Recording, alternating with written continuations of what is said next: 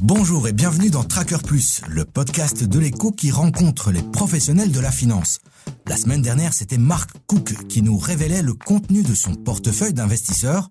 Pour l'épisode 2, nous avons eu la chance d'interviewer Anjali Bastian Pillai, gestionnaire de portefeuille pour Pictet, l'une des plus importantes banques de gestion de fortune en Suisse.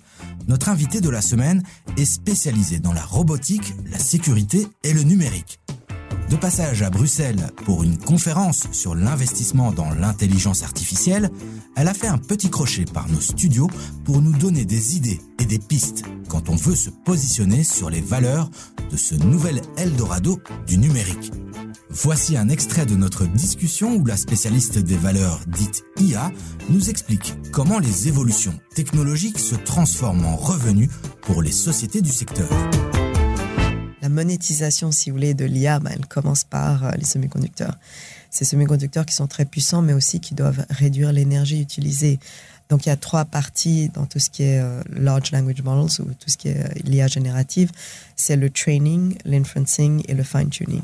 En ce moment, on est dans le mode training. Et training, on peut le mettre dans des centres de données qui sont dans le désert, qui utilisent beaucoup d'énergie renouvelable, mais il faut quand même des puces qui puissent justement aussi faire attention à l'énergie qui doit être utilisée, sinon on ne pourra pas tous euh, faire notre chat GPT, donc euh, institutionnalisé dans nos entreprises. Parce que euh, comme on parlait de la crise financière, mhm. il peut y avoir des signes noirs dans la tech. Mhm. il peut aussi, à un moment donné, on peut arriver à des capacités qu'on ne sait plus développer.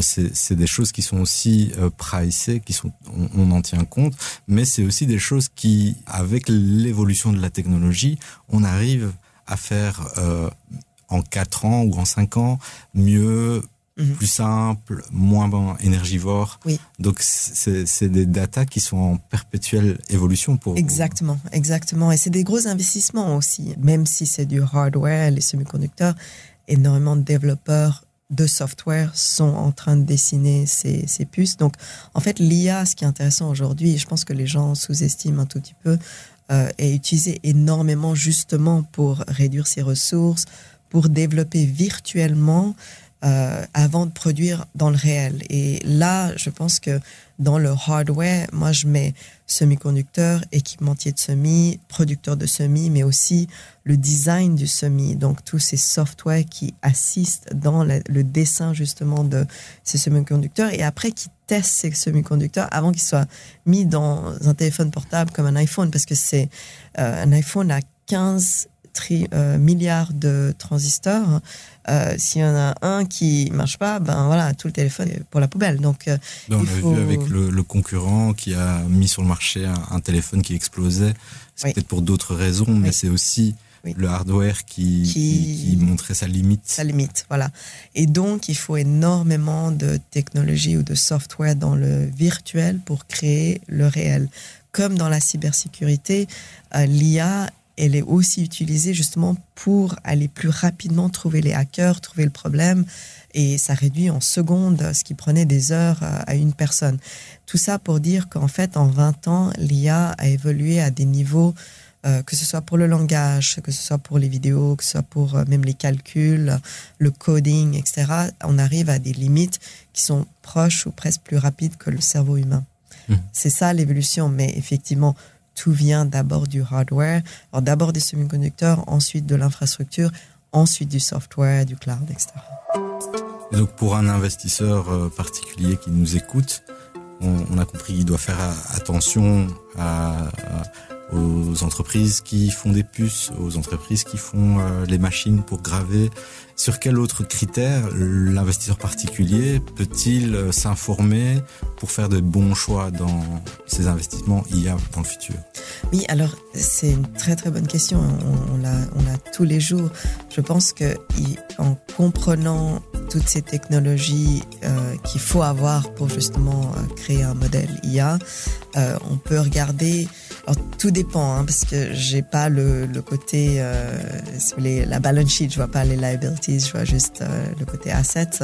Euh, tout dépend de ce qu'on cherche, mais il, il y a, si vous voulez, plusieurs secteurs qu'il faut regarder pour arriver au produit final. Et donc les semi-conducteurs jouent un rôle très important, très critique mais avec une évolution qui continue.